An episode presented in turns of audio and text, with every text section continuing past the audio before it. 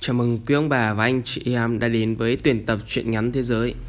Hôm nay chúng ta cùng đến với câu chuyện cay bóng của Nogi Maneba.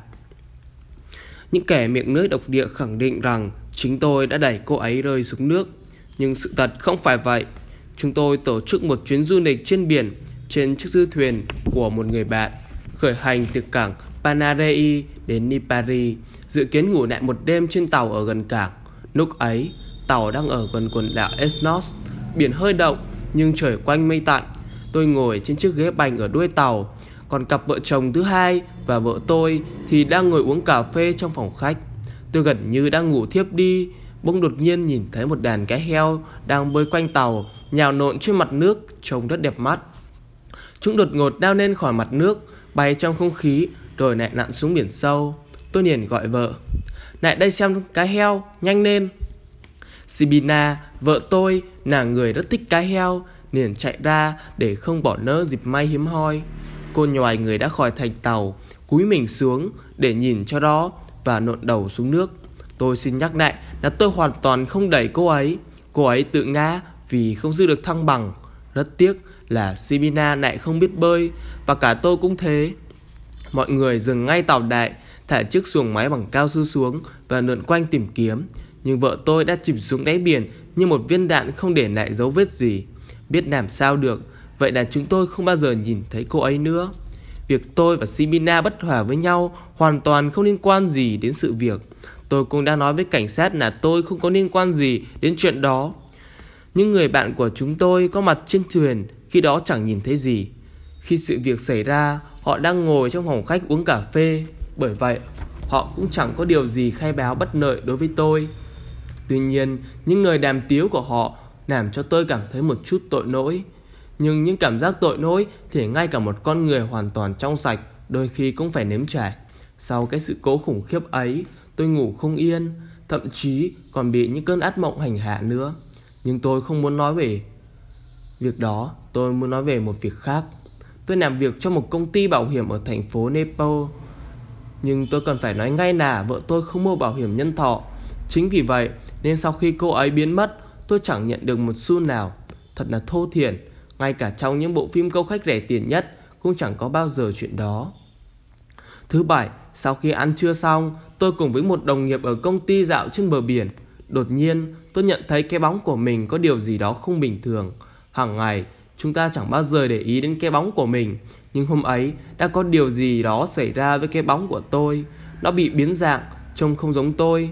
Tôi cảm thấy bực bội trong người, nhưng không nói gì cả. Tuy nhiên, người bạn đã nhận ra sự thay đổi trong tâm trạng của tôi. Có chuyện gì thế? Không, không có gì cả. Chẳng qua là mình cảm thấy hơi chóng mặt. Hay là chúng ta vào đâu nghỉ một nát? Chúng tôi vào tiệm cà phê và chỉ 5 phút sau, tôi bảo mọi người đưa tôi về bằng taxi. Nhưng khi người bạn vừa về, tôi lại bước ra phố và đi về phía của ánh nắng. Sự việc lại diễn ra đúng như vậy. Cái bóng chẳng giống tôi chút nào. Nó bám lấy sát tôi, không rời nửa bước, như một cái bóng của bất cứ người nào trên trái đất này khi đi dưới ánh mặt mặt trời. Nhưng cái bóng này không phải của tôi, nó là của người khác. Nó chính xác hơn, nó là của một phụ nữ. Tính đồng nhất của cái bóng rất khó xác định. Tôi đi đi nẹ nẹ trên phố dưới ánh nắng trăng trang, cố tìm hiểu xem điều gì đang diễn ra. Dĩ nhiên trong đầu tôi xuất hiện nỗi nghi ngờ đó là cái bóng của Sibina và tôi càng tin chắc như vậy khi nhìn thấy cái bóng của mình hai ba lần liên tục vội vàng đưa tay lên sửa lại mái tóc. Đây chính là thói quen của cô ấy. Trong khi tôi bước thong thả, hai tay đút túi, thế mà cái bóng của tôi lại đưa tay lên sửa tóc. Đúng là một tình cảnh thật oái oăm. Tôi bèn xin công ty đi công tác. Mấy tháng liền, tôi ngược xuôi ngang dọc khắp bán đảo của chúng tôi và cái bóng cũng bám sát tôi không rời nửa bước. Tôi rất no. Nếu mọi người biết chuyện này, họ sẽ đàm tiếu đủ chuyện. Họ sẽ bảo đó là sự trả thù của vợ tôi. Từ đó suy ra chính tôi đã đẩy cô ấy rơi xuống biển. Giờ đây, tôi ăn không ngon, ngủ không yên. Ban đêm, tôi thường bị giấc thức giấc tới vài lần và hay nằm mơ thấy cô ấy nhìn tôi với ánh mắt tuyệt vọng. Tôi đi khám bác sĩ, nhưng dĩ nhiên là không đả động gì đến chuyện cái bóng cả. Bác sĩ kê ta thuốc an thần cho tôi. Vấn đề là phải giải quyết dứt điểm nguyên nhân gây ra thứ bệnh, chứ không phải trị liệu triệu chứng. Nhưng tôi không dám kể cho bác sĩ nghe toàn bộ sự việc.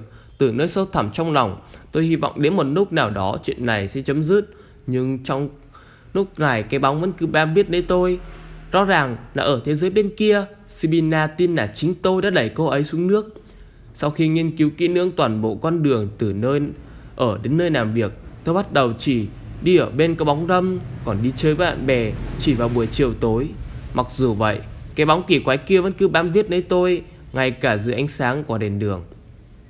Câu chuyện về cái bóng có một kết cục đáng buồn. Tôi tìm mọi cách di chuyển đi công tác đến Milan Một thành phố mà tôi chẳng ưa chút nào Vì nơi này quanh năm bầu trời u ám Lúc nào cũng có sương mù Hoặc là mưa, tuyết. Mùa hè tôi xin nghỉ phép cả một tháng Để đi du lịch sang Phần Lan. Và một ngày tháng 8 Khi thành phố Helsinki Được vầng mặt trời nhật nhạt chiếu sáng Tôi đang dạo quanh công viên Và quên bóng về cái bóng của mình.